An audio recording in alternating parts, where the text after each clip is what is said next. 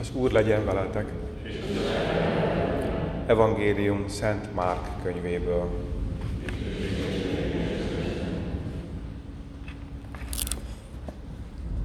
Abban az időben az apostolok összegyűltek Jézushoz, és beszámoltak mindarról, amit tettek és tanítottak. Ő így szólt hozzájuk: gyertek ti is, menjünk a pusztaságba egy magányos helyre, hogy pihenjetek egy kicsit.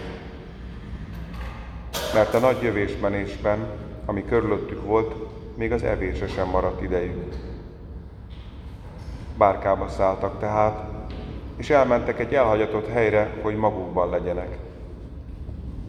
De sokan látták, amikor elmentek, és sokan megtudták.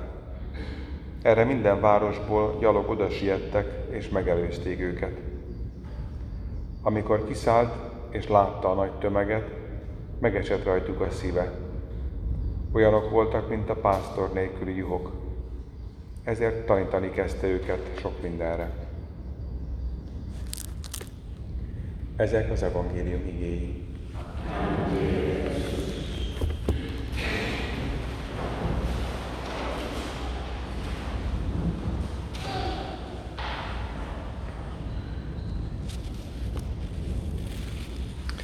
Nem tudom, hogy a liturgikus kongregáció tagjai gondoltak erre, amikor ezt az evangéliumot a mai napra választották, tehát kifejezetten alkalomhoz illő a nyár közepén olyan evangéliumot olvasni, és erről elmélkedni, aminek a egyik középpontjában a pihenés áll.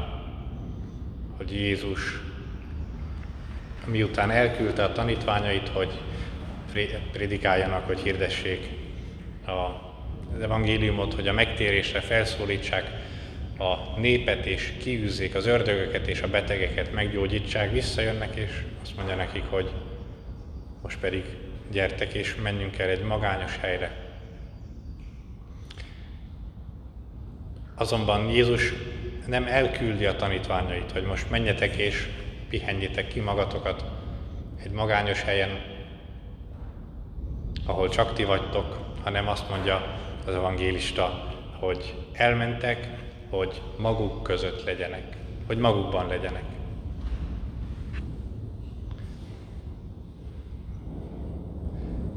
Talán egy hibás reflex bennünk, vagy néhányunkban az, hogy ha pihenni akarunk, akkor a magányra vágyunk, de a teljes magányra, ahol csak saját magunkkal vagyunk.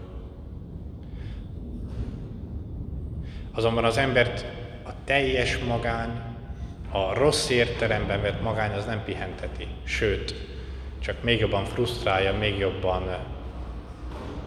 terheli. Az embert igazán az szabadítja fel, és igazán az teszi szabaddá, mint hogy most a szabadságoknak az ideje van nyáron. Igazán azt teszi szabaddá az embert, hogyha olyanok társaságában van, vagy olyas valakinek a társaságában van, aki szereti őt. Mert az ember igazán önmaga akkor tud lenni, hogyha szerető környezetben van, ha szerető légkörben van, ha érzi, hogy azok, akik körülveszik őt, a javát akarják. Azok, akik körülveszik őt, kíváncsiak arra, hogy ő milyen. Kíváncsiak arra, hogy mit mond, kíváncsiak arra, hogy mit akar, kíváncsiak arra, hogy milyen, mire vágyik, mik a gondjai, mik a nehézségei. És hogyha az ember érzi, hogy biztonságban van, érzi, hogy szerető környezetben van, akkor megnyílik, önmagává válik, vagy lépéseket tesz afelé, hogy önmagává váljon, és ebben a folyamatban elrendeződnek az életének a kérdései, elrendeződnek a gondjai, a problémák, amelyek esetleg abban a pillanatban, amikor szembesülünk velük, óriásinak és megoldhatatlannak tűnnek, és sokkolóak, egy ilyen helyzetben saját elnyerik a saját méretüket, és kevésbé sokkolóak már, és kevésbé megterhelőnek tűnnek. A lelki életben, a keresztény lelkiségben is nagy szerepe van a pihenésnek. Olyannyira, hogy Jálics Ferenc, a 20. század egyik legnagyobb, leghatásosabb jezsuita lelki mestere, aki egyébként ebben az évben halt meg, most a tavasszal. Lelkigyakorlatos könyvében tulajdonképpen 5 pontot ad, egy fontossági sorrendet, hogy a lelkigyakorlatozónak miután visszamegy abba a környezetbe, ahol a mindennapjait éri, mire kell figyelnie. És 5 pontot ad, nem többet, hogy mik azok egy fontossági sorrendet, ami között az első az a pihenés. Az első a pihenés.